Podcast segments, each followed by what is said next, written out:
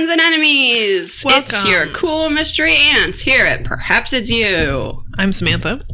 I'm Liz. And we always start talking before we adjust our microphones. You'd We think we would have figured this out by now. Nope, and we never will. That's the Perhaps It's You promise. Lenny, do you want to say hi to everybody? Ow! Hmm. Hmm. Oh, that was a distinctive no. He does not want to say hi to everyone. Nope, I guess Fair not. enough. All right, Lenny won't get his own podcast then. Nope. so much for that. Do we have any updates I today? have nothing.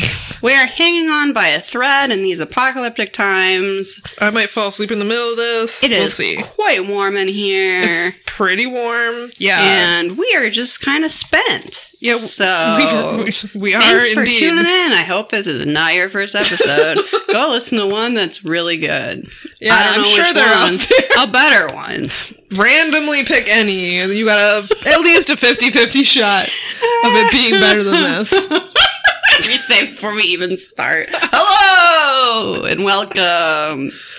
This is an Unsolved Mysteries rewatch podcast. Yeah. We follow along with our evil overlords over at Amazon Prime. We're on season four, episode four. That's right. In four seasons, Four, we four. haven't learned how to do anything. You're welcome. You may hear my dog, Lenny Bisco. Oh no, that's Curtis. Hey, Ray Curtis. He's jangling around here. Also, Mac is looking confused. Hey, Mac, do you want to say hi to a people with a voice crush on you? Are you looking for your sandwich? Maybe in the microwave. Okay, should we just go? Yeah, why not? Okay. so, Mac is in the kitchen. There are dogs around. We are talking about season four, episode four, Unsolved Mysteries. Robert Stack is there. He has a trench coat. How fast can we do this? boom, boom, boom, done. All right, we have a we have a Facebook page. You can follow us on Facebook, Instagram, and Twitter. Perhaps it's you. We only accept five star good reviews and good night. We're just done. It's five seconds long. what if we really did end the episode there? I would be okay with it, honestly. I mean, Okay, no, all right. No, fine. we have, the fans depend on us. they really do. High fans, high five, listeners. All right, I think you're going first. I sure am. I am doing a segment known as the investigators, oh yeah, this is about profiling. where. So, have you ever heard of criminal profiling? Oh, you have, because it's no longer the 80s? Well, once upon a time, the idea that criminals were profiled might have blown your fucking mind. Yeah, now we have criminal minds. At this like, point, half of television shows are about that. So we kind of didn't need this segment, except for the fact that it's also about what is known now as the Connecticut River Valley Killer. yeah, Who I sort of think they should make like a Zodiac movie about. it's it's fascinating. It's an interesting case. Okay. It is. And also, I want to say, like, right off the top, like, I feel like this is the type of episode people think of when they're, like, still afraid of Unsolved Mysteries. Like, they, they're looking back on their childhood watching this show and remember being really scared. I think no, I think they were scared of aliens. That may be true as well. But, like, Mac, which were you more scared of as a kid? Kidnappers or aliens? Oh, the aliens. for Yeah, aliens.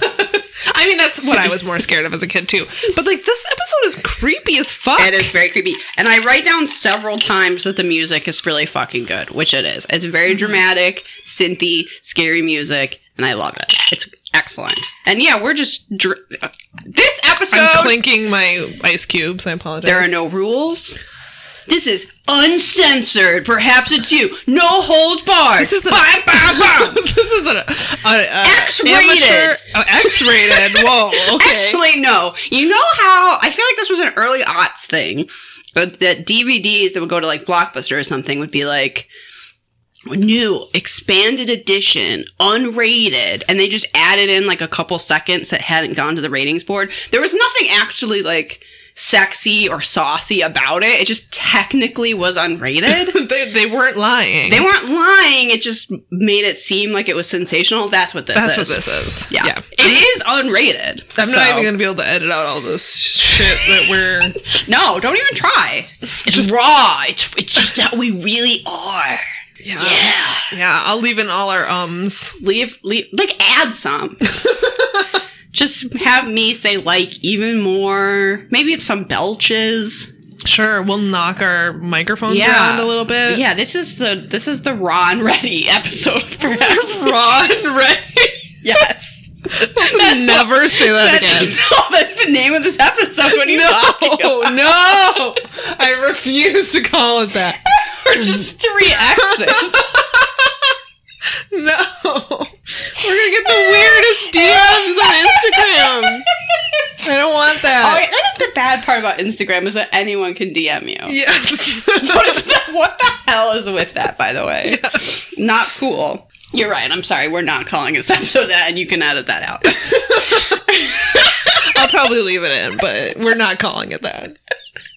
Raw and ready. No. Never. This is a respectable podcast about aliens. It's also like the most like 90s way to talk about porno. Raw and ready. It's something from when a video store would just have a beaded curtain, and then it was like, "Oh, don't go back there. That's for adults only." and you would be like, "Huh? I wonder what's ba-, you know." Do you know what I'm talking about at all? Are you too young? I don't recall beaded curtains, but I recall like cover like like dust jackets or whatever the fuck are on a VHS. Like Yes. like being you know like blacked out or whatever. Oh, sure. yeah, that's what I remember Cool. from Blockbuster. I did walk around a Blockbuster a time or two. a time or two. It was like my whole youth. Okay. Oh my freaking lord. Okay, so the investigators. Oh yeah, that's what we're talking about. We weren't talking about retro pornos like you wanted. We were talking about the investigators. So this segment opens with Bernice. She is going to her boyfriend's house and she's never seen again. And then we're told that this killer likes driving. Okay.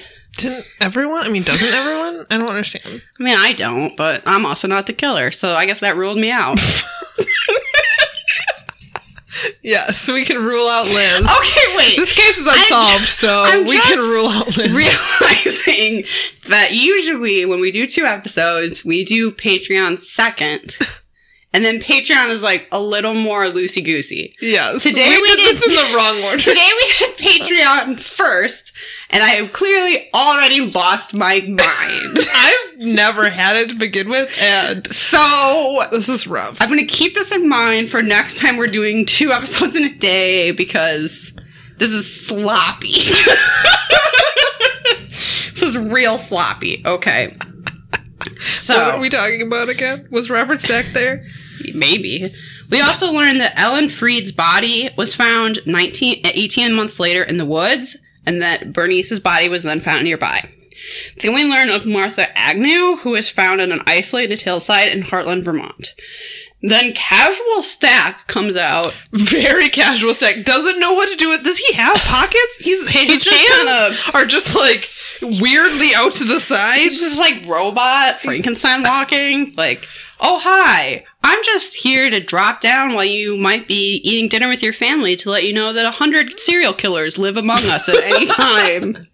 Which you probably, I mean, if you listen to podcasts, you probably knew that now. But at the time, that must have been terrifying information. Mom knocks the table over, No! running to the front door to lock it. Yeah, the TV tray, and then the frozen dinner, and the little corn nuggets go flying, and oh, Stack, you just ruined dinner again.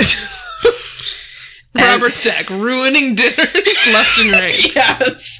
Uh, and then we learn a little bit about profiling, and that it is an overwhelming task for authorities to learn how the killer thinks, and hopefully where and when he might strike again. So, profiling. it's the scientific quote unquote art of guessing. The fact that it's described as a scientific art is uh uh telling. A, a stretch, maybe? Yeah. Because it really is more of an art than a science. Not really. It, it is more of an art than a science. It's it's just educated guessing. Yeah. Uh, can you tell I don't really like that show Mindhunter very much? What do you feel? How do you feel about Criminal Minds? Did you ever watch it? I don't think I ever watched that one. I watched it somewhat regularly in the beginning, but then, like most shows, it got weird. I mean, I really like Millennium. That one really hot guy. I forget his name. Oh. I forget his oh. name in the show and in real life. I feel like everyone knows what, who I'm talking about. Who's I watched don't. Criminal Minds. I'm gonna look him up. Isn't that guy from Dharma and Greg on Criminal Minds? I don't fucking know. I feel like, even though she didn't, Samantha just put out a cigarette as she said that. I don't fucking know. She just grinds it out in the ashtray. Who's the hot guy in Criminal Minds? Is what I just googled.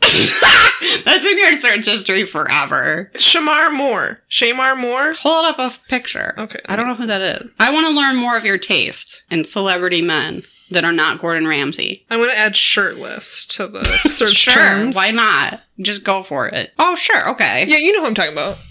Here, I'll let Liz browse through the photos for a second. I don't think I did know who this is, but I can see why you referred to him this way. Yeah, he's clearly the hot one. Okay. I'm sure that's what people who investigate crimes look like. Absolutely. Not people who do eight hours of crunches a day. No. He's shirtless way more in the show than I remember. Well, why do you think That's people probably are why I watched in? it. I had no idea what I was missing. Um. Oh yeah. So this is the investigation of the death of 15 women in the New England area around the Vermont border. I don't think it's referred to this in the episode, but this is if you were going to look this up on Wikipedia, it's called the Connecticut River Valley Killer, which I already said. Um, and it's murders mostly around Claremont, New Hampshire. In the Connecticut River Valley, and they're pretty much all in the 80s, starting in maybe 78 to 87. All I want to talk about is the scene where the profiler is walking through the woods, Yeah, he's like walking through the woods, slow motion. talking about how he would like go to the scene of a crime and try to put himself in the mind of a killer You're and seeing think his about. face through the tree It's trunks. like kind of distorted, and he's like, fog would involved. I, would I hear the sound of the river, or would I be so focused on killing that that sound wouldn't even make it to my ears? Like he's trying to figure out like why this location is because his theory is the killer is not as interested in victims as he is in sites. That he's finding women pretty much at random that he can abduct and take to sites where they will be very isolated and he can have complete control over them uh, so he can scare them a lot before killing them and that he actually likes terrorizing them and that's kind of this killer's mo so that is the profile guesstimation. So then we hear from the one believed survivor of these attacks who is blacked out you can't see who she is and they're calling her jane which is probably not her name so she went to the fair and just randomly stopped to get a pop from a vending machine. She's seven months pregnant, so she's driving down. She's fucking thirsty. yeah, she she she's sees hot. a- she's been at the fair all day. like a rest stop. pop was probably really expensive, and she was like, "I'll get one later." So, what the point of telling you that is, it's not probable that he stalked this victim. If this seems like a chance encounter, she just ha- she wasn't even planning to go to the fair that day. She wasn't planning to be on this road. She just happened to go. Then she happened to stop at this vending machine. She happens to be at this rest stop in the middle of nowhere at night. There's no one there. She gets out. She gets herself a pop. She gets back in the car. And then this man approaches her and says something like, Is the phone working? Like the payphone at the rest stop. And mm-hmm. she's like, I don't know. And then he starts to attack her. He like gets in through the window of the car and is attacking her. And she is pleading with him not to hurt her, that she's pregnant. The reenactment is so scary. It's very scary. because I put myself at that rest stop in the middle of fucking nowhere in dark. It's dark out, and a, a man just comes up and comes through your window trying Yeah. to grab you. and who five seconds earlier seemed perfectly friendly and is just ask, asking you an innocuous question. It's a fucking nightmare. It's very scary. The music is very scary. If there's any reason why this would be upsetting to you, maybe don't watch it because it is pretty intense. So he drags her out of the car. He is threatening her with a knife. He there's a struggle though, and she gets away. So she is stabbed. It's more than 18 times. We learn later but he isn't able to transport her to a to an off-site location because of her struggle. So she gets left for the in the parking lot for dead, and she is sort of like struggling to get up, and he like slow in the reenactment based on her testimony or her story is like slowly driving away, like just looking, at, her. uh, Ugh, horrible. but so she is lying there going, "You are going to die. You're bleeding out. You're gonna die." your, my baby's gonna die. yeah. Yeah. She manages to crawl into her car and drive two miles to her friend's house that Oh, is but nearby. the worst part. She is I driving. mean, worse. It's horrible. it's horrible. So she's driving on this country, like probably barely lit road in the middle. It's the of no- only road. There's not Right. turnoffs. in the middle of nowhere because she has it in her head, and this is probably true, that she needs to get her friend's house in order to live. I don't know that she has access to call the ambulance or the police right? So she's trying to get to the, the nearest safe place that she knows, which happens to be her friend's house two miles away. So she's driving down the road. She's bleeding. She's in shock. She's delirious. She doesn't know how fast she's going. She gets up to the killer's car Yeah, right behind him. right behind. She's like riding his bumper and is like, is he going to stop? Is he going to like, Slam on his brakes. Yeah. I'm gonna hit him. He's gonna come back and finish me off. yeah, she has no idea what's going to Oh, happen. it's so horrible. She manages to get to her friend's house, pull into the driveway, start screaming for her friend. They see the car pull pull away, turn around, come back and look at them, and then drive off. oh my god, it's so horrible. Fortunately, Jane gets to a hospital. Despite all her stab wounds, both her and the fetus are fine. The, the knife Quote, just unquote, miraculously missed her vital organs. It missed all of, all of her vital so organs. So she's physically okay. Yes, yes. That's what I mean by quote unquote fine, because obviously something like this is going to haunt you for the rest of your life. Yeah. Uh, but yes, fortunately, physically, she survives the attack. The fetus survives her attack. At this point, she undergoes hypnosis. With this profiler, Yeah. Who's also a hypnotist? sketchy. Does he also do like party tricks? Is he also a magician? And he's sitting, and now I pull a rabbit out of my hat. yeah, he just like make a balloon animal for me. All right.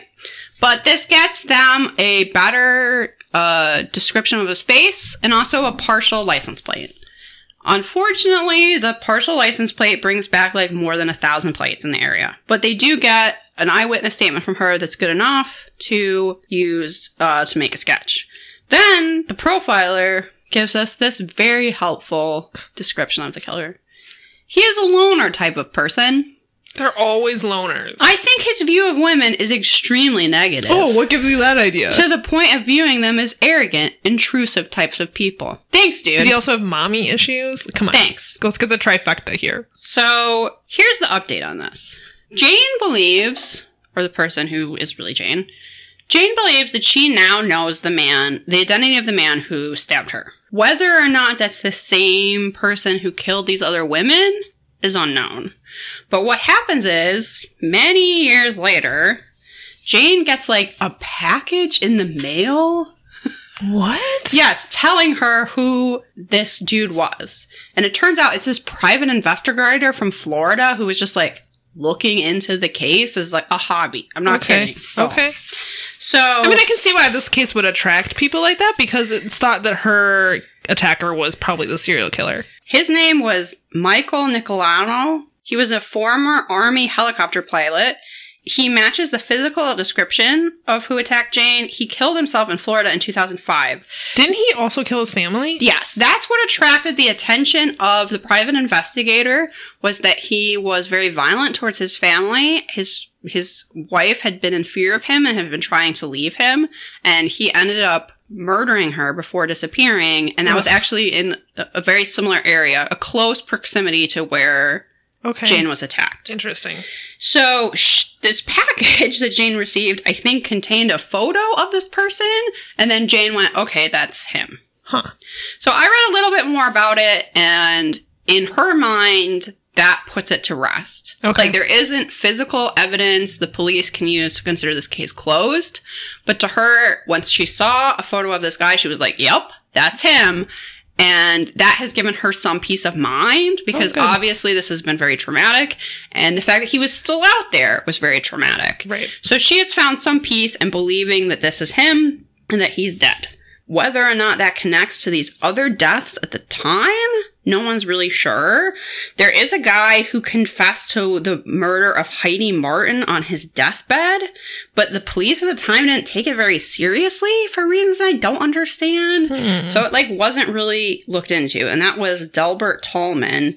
Um, he confessed to killing her with like a group of friends, and Oh. it sounds like kind of just for fun. Oh my god. Okay, no, sorry. So Delbert Tellman confessed to killing Heidi Martin in 1984. Her death was similar to the Connecticut River murders. However, he re- recanted his confession was and was actually acquitted. So another suspect was Gary Westover. He confessed to the murder of Barbara Agnew, the final Connecticut River victim on his deathbed. He claimed that he and three other men abducted and killed her. It seems like for absolutely no reason. just for kicks. Oh. But for some reason, police didn't really take it seriously at the time, and that information only got back to Barbara Agnew's family like a lot later. Um, so That's it's horrible. yeah, so it's unknown if he was actually responsible or if he did the other murders as well. It seems like Barbara Agnew's family considers that that murder closed, but they didn't really investigate it in Okay. connection to him. Wow. So, um, this is a case that I feel like hasn't gotten a lot of attention, and I wish. I don't know. I kind of wish we like heard more about it. Yeah, you would Um, think, you know, but since it was a serial killer, likely. I mean, maybe I don't know. Yeah, it's sad. It is very sad, and the reenactments are scary. And but it was it's a fascinating case. The, it like, is an interesting case. I didn't really need the profiling aspect no, to it. that part I think is dumb, but it's not actually that much of the segment. And it's, I don't know, you can just ignore it and just focus on this possible serial killer. Um, I feel bad that I'm not better prepared to talk about these victims, um, but we don't hear a ton about them in the segment No, it was just like a because it's focused on the investigators. right. So, um, maybe at some point later we could talk more about the actual killings. Sure. All right. Are we ready to go on to the next one? Yes. This is a fraud. So, John Fairbanks was a judge and Oh wait, but we had an unnecessary update. Oh, yeah. But it did mean I get to see my true love again. Oh, that's right. What was his name? Oh, I wrote it down. I don't remember. You know, my true love. Oh, Duncan. Duncan. That's right, Duncan. Duncan is very sexy. So we get to see a reenactment about a girl finds her father, and her father in the reenactment is hot as hell. So Yeah. check that out. Duncan. All right, and then we get a fraud. John Fair. This is a good one. This is a good one. So, John Fairbanks was a judge in Newport, New Hampshire. Because Newport is a small community, his duties as a judge were minimal, so he was able to maintain a lucrative law firm on the side. so he had a side business as being a fraudster. Specializing See, if they'd given him more work, he wouldn't have time to commit these crimes. pretty much. So he specialized in probate law. He was well liked and known for being honest. He was considered well respect a well respected pillar of the community. Uh, one the the uh, quote about him that I wrote down was some guy said, "You might knock him for other things, but he was honest." Like what other things? yeah, I that was curious too. Well, he killed all the puppies in the neighborhood, but he was honest. His gambling problem was out of control, But he was honest. He was very upfront about it. He pushed old ladies in front of cars, but he was honest. Like what? it was a weird thing to say. It's a very weird thing to say. Uh, when a client died, Fairbanks would visit the widow, not only to offer his condolences, but also to relieve her of her financial worries. Was the quote we got from Robert Oh, Stack. yes. Mhm. One of these widows was Patricia Sawyer, whom Fairbanks had been helping since 1958. If only they had been worried they had too much money, he would have been a huge help. Her husband had grown up with Fairbanks. Their families were very close. He helped her settle her husband's estate. He also helped her with her income taxes. In August of 1987, she agreed to turn over stock certificates to him so he could inventory her holdings. Which she had absolutely no idea what they were worth. She was like, Here's a bunch of paper. Figure it out. Yeah.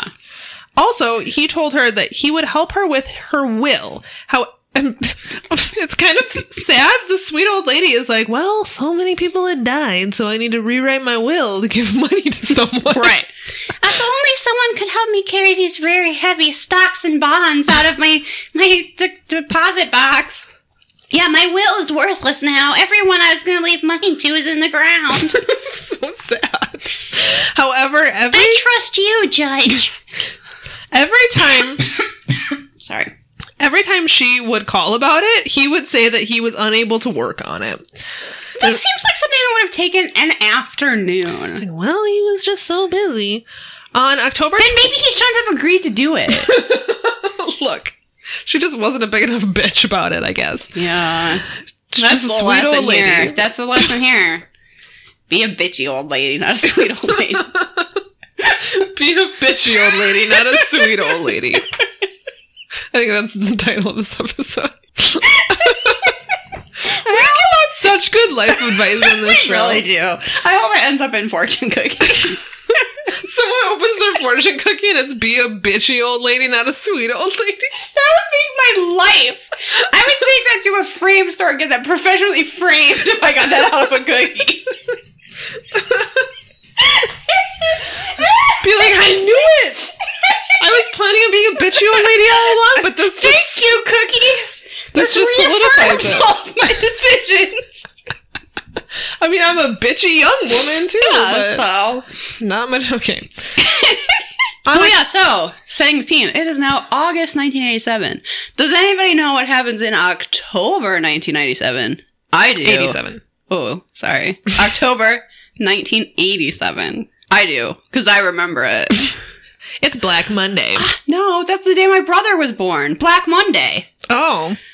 Is that, I woke up that- is that why they call it Black Monday? Because he Yeah. was born, so a cloud descended my, upon the nation. My brother was born, and then the stock market just tanked. and I woke up in the neighbor's house to the smell of bacon, and I was like, "Today is gonna be a good day." and it wasn't for basically anyone, anywhere except me, because I got bacon and a baby brother. It was great. Sure. Fairbanks tried not to panic, but according to his clerk, he seemed concerned about how the stock market crash may affect his clients. And she said qu- that he said, quote, the secret to a stock market crash is not to panic. Uh-huh. So uh, remember that, everyone. yeah, put that on a cookie too. The secret of a stock market crash is not to panic. If you were in England, this was right after the Great Storm. Hmm. Another historic occasion around this time. Samantha's like, Liz, I don't care. Let's get through this about this crooked judge. Within a month, Patricia came to see him asking why she was not receiving dividend checks. He claimed that her stock had lost value during the crash and that he was turning the checks back in so that the stocks would not lose value. And she was like, Did I tell you to do that? Because that seems like something you would need my approval to do. I don't think she said that because she wasn't a bitchy old lady. She was a sweet old lady. Listen to the cookie. Within a month, Patricia. Oh.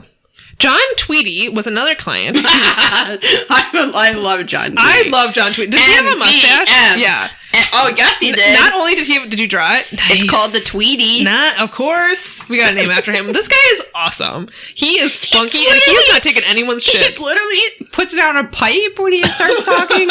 His last name is Tweedy, and he's dressed Tweety. Oh yeah, he's he wearing kind of flannel and a jean jacket, and he has one of those like a lumberjack hat. Like what is that hat he's wearing? has like leprechaun vibes. Yes, Is he a leprechaun? I don't know, but I love him. okay. All right, John Tweedy was another client who had made Fairbanks legal guardian for his brother Richard, who had schizophrenia and was institutionalized in a Virginia hospital. I think his brother had been institutionalized for like almost 40 years. So they were relying on his brother's estate, because his brother had real estate properties, to pay for his continued medical care.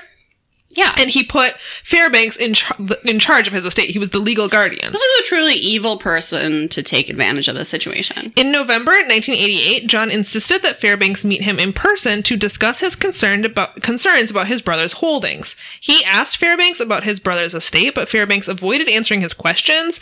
John was alarmed because Fairbanks in, informed him that his brother's estate had lost 75%, or that 75% of his brother's estate was completely gone. Uh, Fairbanks had never told him that the money was that low, and he says that if Fairbanks was really concerned about taking care of his brother's affairs, he would have notified him when the money had started to dip that low so that they could sell some of his brother's real estate. And then he literally is like, okay, well, why didn't you tell me when this happened? And the judge is just like, well, you're a hard man to get a hold of. I can't, you can't expect me to keep all that information in my head. Yeah, not a good explanation. It's like, I don't think you should be trusted with these things then. Yeah, probably not. So John was suspicious, so he began his own investigation. He discovered that Fairbanks had sold stock and underreported what he had received for dividends. He found that at least $20,000 was missing from his brother's estate. It would turn out that more was missing, but that's all that John was able to determine from public records. John contacted the police and reported Fairbanks. So investigators discovered that Fairbanks owned several large, expensive homes, which seems suspicious for the amount of money he supposedly made. And they determined this by literally just driving past his house and being like, huh, it's a big house. this is like the way I would investigate something. And then they're like, turn out he had another house. Bigger house. And it was like on the sea and shit. right? Suspicious. Pretty much it. On June 6, 1980. they didn't even get it like evaluated or something. They just went, yeah, no, a judge should not have a house that big. Done. Case closed. Case closed. On June 6, 1989, Fairbanks resigned from the bench and retreated to his summer home in Maine. When John Tweedy's charges were made public, other clients came forward with their suspicions. Patricia Sawyer, for example, discovered that Fairbanks had placed her stocks into stock brokerage brokerage firms, even though she had not given him authority to do so. In total, she lost five hundred thousand dollars. Yeah, that's not good. So much money. I would even call that bad. I would. I would call that very bad. Investigators believe that Fairbanks had stolen so much money from various clients that he had completely cleaned out their accounts. It is believed that he stole over $10 million in a 20 year period. That's a lot. So much money. What a greedy judge. So much money. what does he need $20 million for? I have no Six idea. boats? I've already made it clear that's too many. too many boats. Three houses is too many houses. yeah. Also. Enough that people are just like, yeah, no, this guy's this guy's up to no good. No.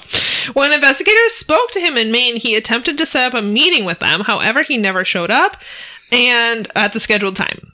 Surprise, surprise. Huh. I wonder if they should have just arrested him. On December 28th, yeah, this is some come people- privilege in action. They're like, yeah, uh, so we're gonna. they make an appointment to meet him. He reschedules it and then doesn't show up. I was like, what happens to dragging people out of things in handcuffs? No, not, Not- if you're a judge. Not this guy.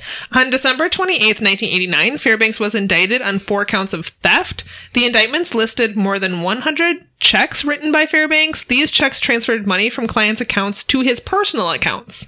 The next day, his like, is that bad? yeah, yeah, Huh. yeah. You can't just write write checks to Hey, yourself. guys, if you're weighed down by too many stocks and bonds, we are happy to take them. You can find an address to mail them to on our website, perhaps it's you.com, or just I there's probably a way you could send them into our Patreon. That's patreon.com slash perhaps it's you. If you need a, our, our Venmo, let us know. Yeah, you can just I- send us money directly. just- I'll just take it off your hands. well, if you got I'll- too much money, if you have six boats, sell a boat and then give us the money. Yeah, that's actually required. We'll take if it. you have six boats If you, yeah, you have to sell at least one. and give us the money. At least. You could probably do two, though. Let's be real. If you okay, yeah, sell two of the boats, give the money from one of the boats to us, and then the money from the second boat, do something good with it. yeah, send it to the Humane Society or yeah, some shit. yeah. Puppies. And but also us. But also us. We're a good cause too. Hi, it's perhaps it's you. So the next day, his pickup truck was found near his main home. He has not been seen since. So the result is that this case was solved. On March 1994, after over four years on the run, Fairbanks' body was discovered lying dead in a Las Vegas hotel as a result of suicide by asphyxiation. However, do you think I stayed in the room where he killed himself? Let's just say yes. Let's just pretend you did. No trace of the stolen money has ever been found. It is believed that he committed suicide because he noticed one of the investigators from his case at the casino's hotel. Hmm. Maybe. Fairbanks had been hiding out in a luxurious condo complex in and Right. around Co- Quebec City from 1991 to early 1994 under the assumed name Richard Mansfield, telling people that he was a retired history professor who had taught at Ottawa and Boston.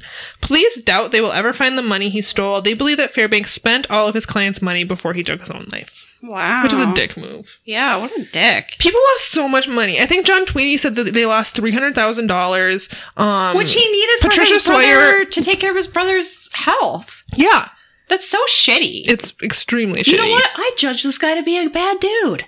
Yeah, yeah, he was. He- That's he my was- judgment. Wish a Judge. piano had fallen on his head. Yeah, well, at least he's dead. Yeah. Okay, we get one last case.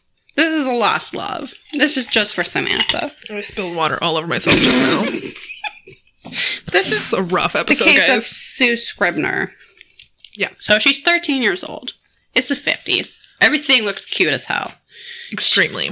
She's wearing bobby socks, walking by a red convertible. She comes home from church, but her mom wasn't at church for some reason because I guess I don't know. Mom was a sinner, so she. That's, I'm sorry, that's not true. That's mean. So she comes home from church. Her mom is sitting at the kitchen table and she's clearly been crying. And she's like doodling on the newspaper these two names over and over again Paul and Paula. And being 13 and now savvy enough to sort of realize that this is weird, she's like, Mom, who are these people? And her mom tries to pretend it's nothing. And she's like, Yeah, but haven't you been crying? Yeah. And her mom confesses that before she was born, she gave birth to twins that she named Paul and Paula, that she had to give up for adoption. So we learn that they were born premature and that the doctor told her that they would both have health problems, that they needed heart surgery, and this was going to be very expensive. And because this is the best nation in the world, the solution to this problem was that she give up these babies and never see them again. So sad. So the doctor, I know.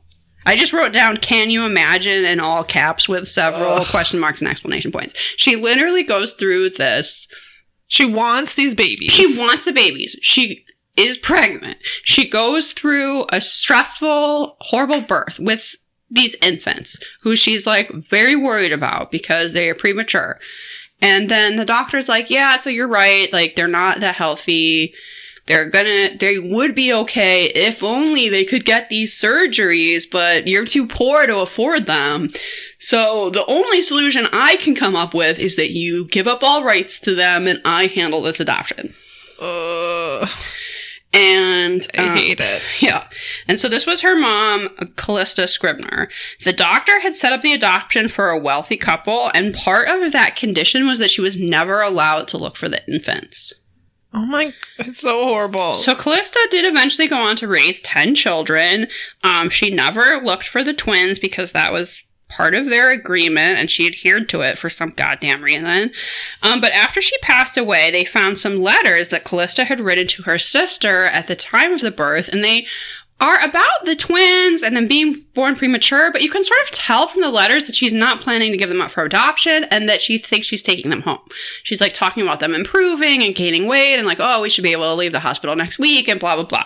So clearly, like, this interaction with the doctor had happened after that letter.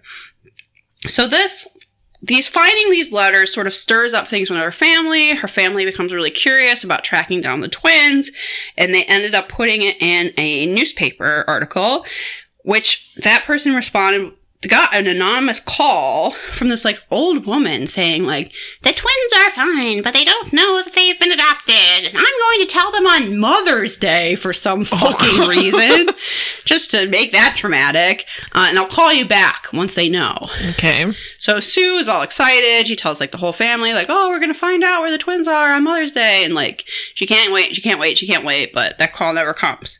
So she ends up writing this very eloquent open letter that's published in a new few newspapers, just sort of like seeking them and telling them that they're loved and that we're looking for you and blah blah blah.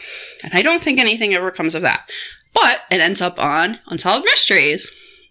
So then, 10 days after the broadcast, she hears from the twins, who are now named Bruce and Barbara. They had no idea they were adopted. I think their adoptive parents have since passed on. So wild. So she they end up having a reunion where ooh.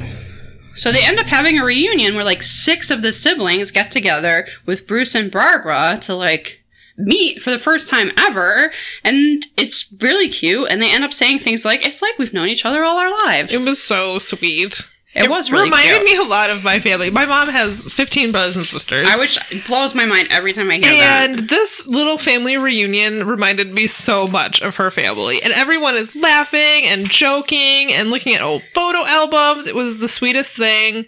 Uh, everyone's wearing like super 90s clothes. I loved it. Yes, yes. And just the fact that they had no idea. They had no idea they were adopted. They had no idea they had this other family that was looking for them.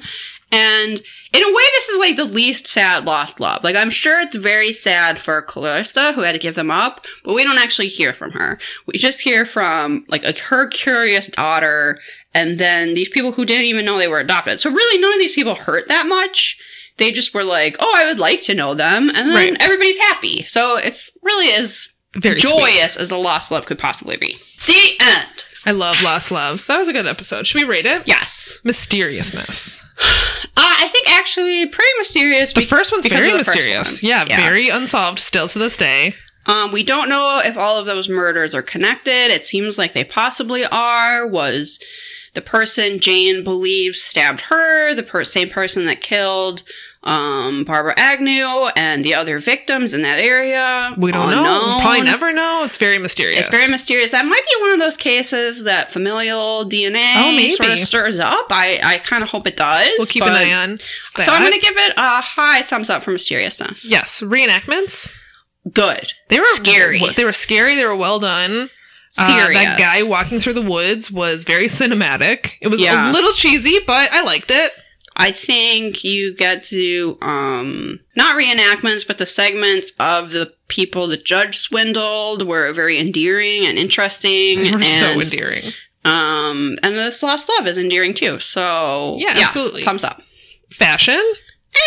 I think the the '90s You got fashion. some the- 90s, you get a, t- a touch of 50s-ness in the last one. Yeah. Overall, I don't think the episode has a ton of it, but sideways. I was going through trying to find screenshots for this episode. There's just not a ton of screenshot worthy material, but the 90s clothing, I got like 10. Oh, okay. And so the, then the blue eyeshadow was just on that's fire. true. And I I feel like I have a little Some small eyebrows. early 90s time capsule that I'm going to post to our Instagram. So the fashion was decent.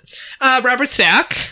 Casual Stack was Casual Stack- I like a casual stack, but he was very It was- uncomfortable It looking. looks like he it was like his sleeves were too tight or something. It was like he hated dressing down that much. It's like he casual stack first of all is like fancier than I ever am at any moment in my life, and he was like, "Oh, these these drags." It was like he didn't know where to put his hands. He still had pockets. Like he always puts his hands in his pockets when he's wearing a suit. yeah, You could put your hands in your yeah, uh, her khakis. He just like stopped by to go like, "Guess what? Serial killers li- live among us every day." Bye. He just slowly fades into a hedge, He's like, "I don't have to really like worry that about Homer that." though." Simpson gif. Yeah, he Just- goes back into the hedge. He's like, I don't really worry about it though, because I'm rich and famous. Bye. Yeah. So, what does that get him? yeah. I don't know. I don't even Thumb- know. Thumbs quarter of the way. I don't know. Thumb doing a thumb war. Yeah, sure. All right, out of a possible five, Robert Stacks. I think it's pretty good. I'm gonna say four. okay, I was gonna go with a three and a half. Okay. Wasn't my favorite. Wasn't my least favorite, but I did enjoy parts of it. I think the judge case is frustrating, but it's interesting. It's a little bit different. I liked the characters in that one. Yeah. I wish there was a fourth case instead of the stupid thing we already saw, That even update. though it's They almost could worth have it easily squeezed in a just to show us mystery. Duncan, though. Liz is fanning herself. Yeah, Duncan is is hot stuff. All right, that's the end of this episode, and I think we've got. So thankful. Oh, Oh, thank I'm God that's the end of the episode. Yeah. So we're doing recommendations now. Yeah, it's your turn. I have a I have a quick and fast one. I've actually already posted this in the group. Oh, okay. But Wired Magazine does a series of videos called Technique Critique, which are usually about actors doing accents in movies, which is kind of interesting. But they have two that are very interesting. One is a forensic scientist going through TVs and movies to tell you what is realistic, and one is a lawyer going through TVs and movies to tell you what is realistic. And I wish this was like a 16 hour doc. Like I could watch that forever. It is the most interesting thing. And if anybody knows any other shows that are like that, please let me know. Because I really want people to just watch Law and Order and tell me if stuff would really happen or not. That is fascinating. when I was in high school and I had to take an American government class, like it got to the point where basically every day I would go into class and I'd be like, So last night on the practice, the judge threw out the jury verdict. Could that really happen? And then my teacher would have to say, like, whether or not what I had seen on television could really happen.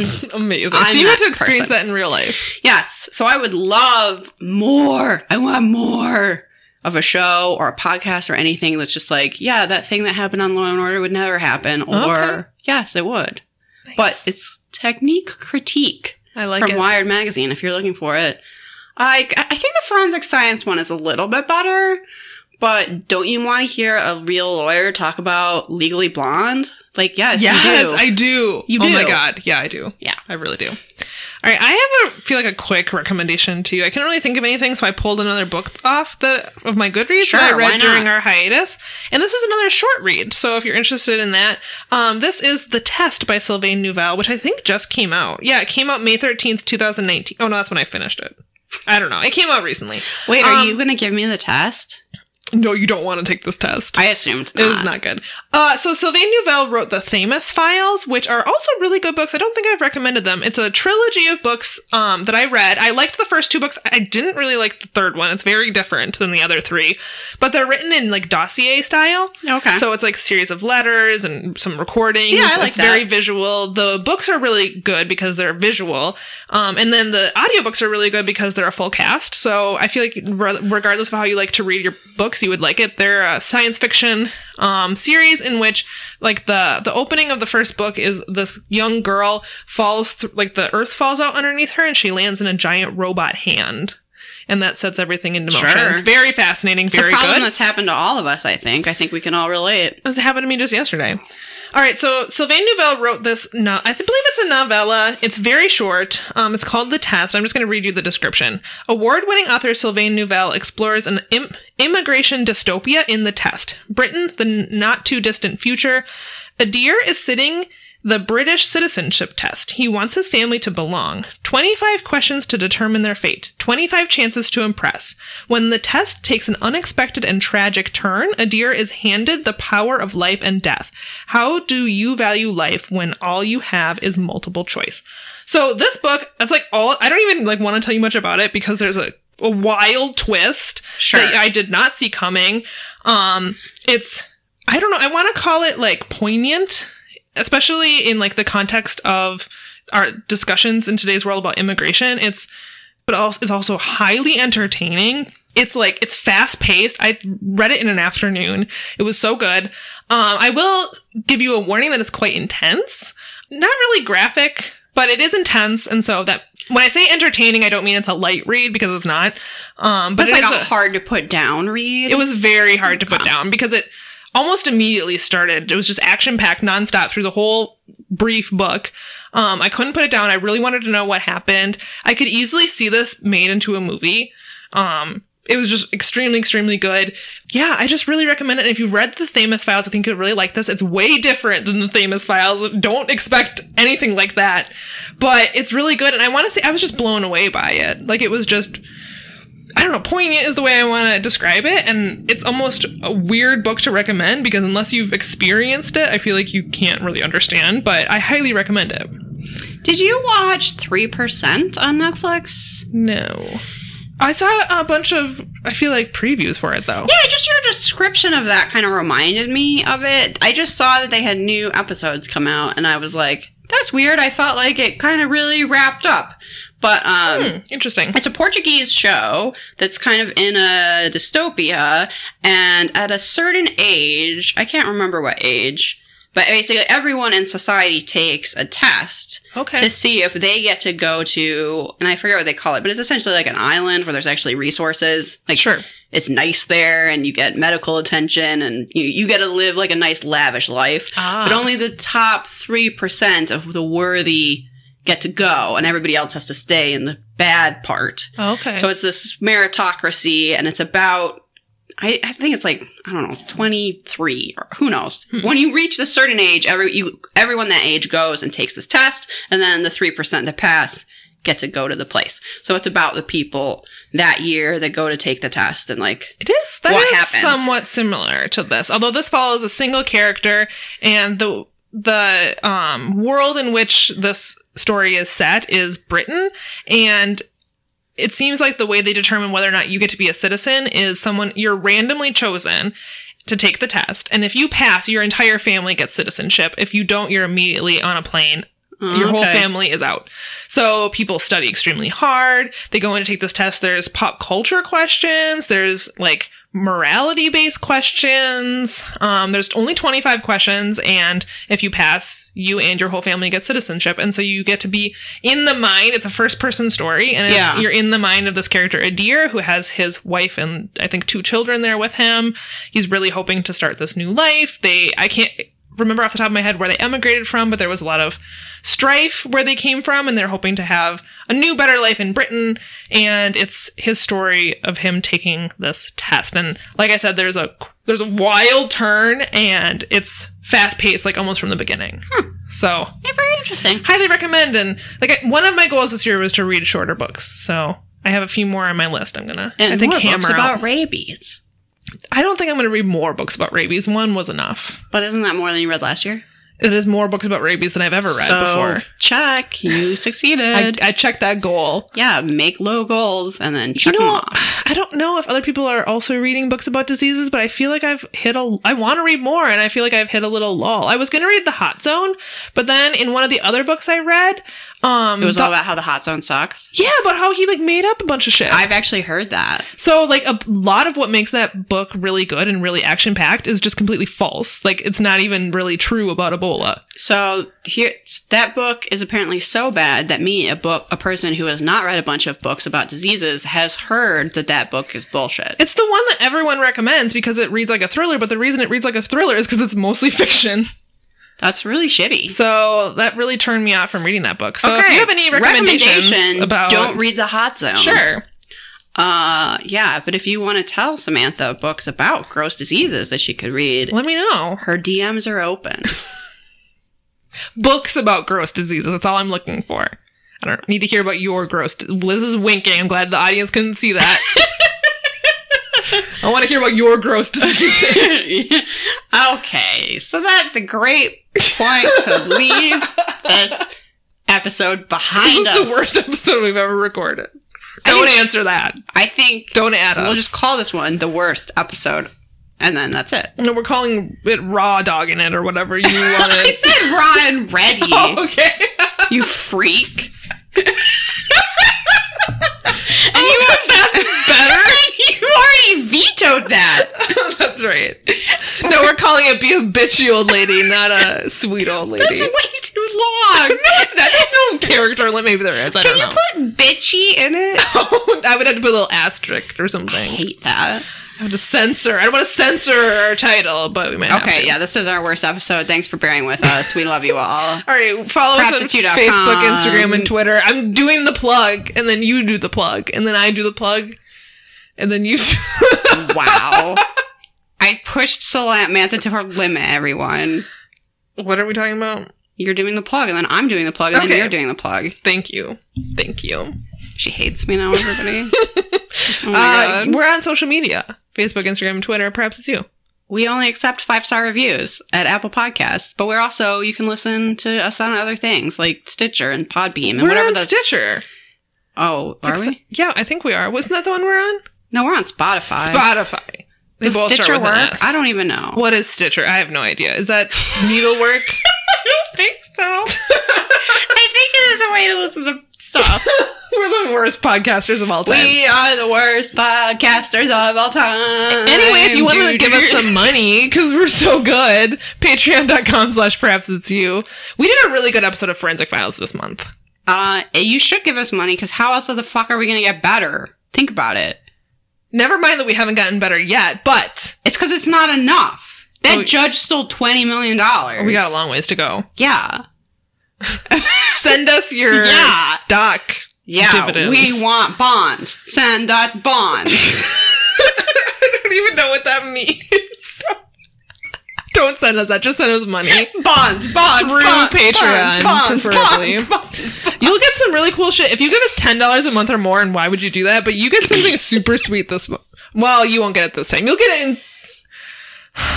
You get Yeah. something every quarter. So if you start giving us ten dollars a month, you'll get something next time. But if you're already giving us ten dollars a month, you're, You're gonna, gonna get.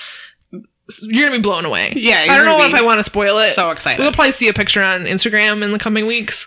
Uh, but just be excited. Let's just stop talking. Let's just We stop. this probably should. thing. Do I we plug we're- everything? I think so. Rate us. Send us an email. Perhaps it's you podcast at gmail.com. But Tell- only to tell us that we're good or to give us your paranormal story. Those are the only ex- email spaces. We actually have we have filters on our Gmail account that filter out bad emails. Emails telling us we're not good.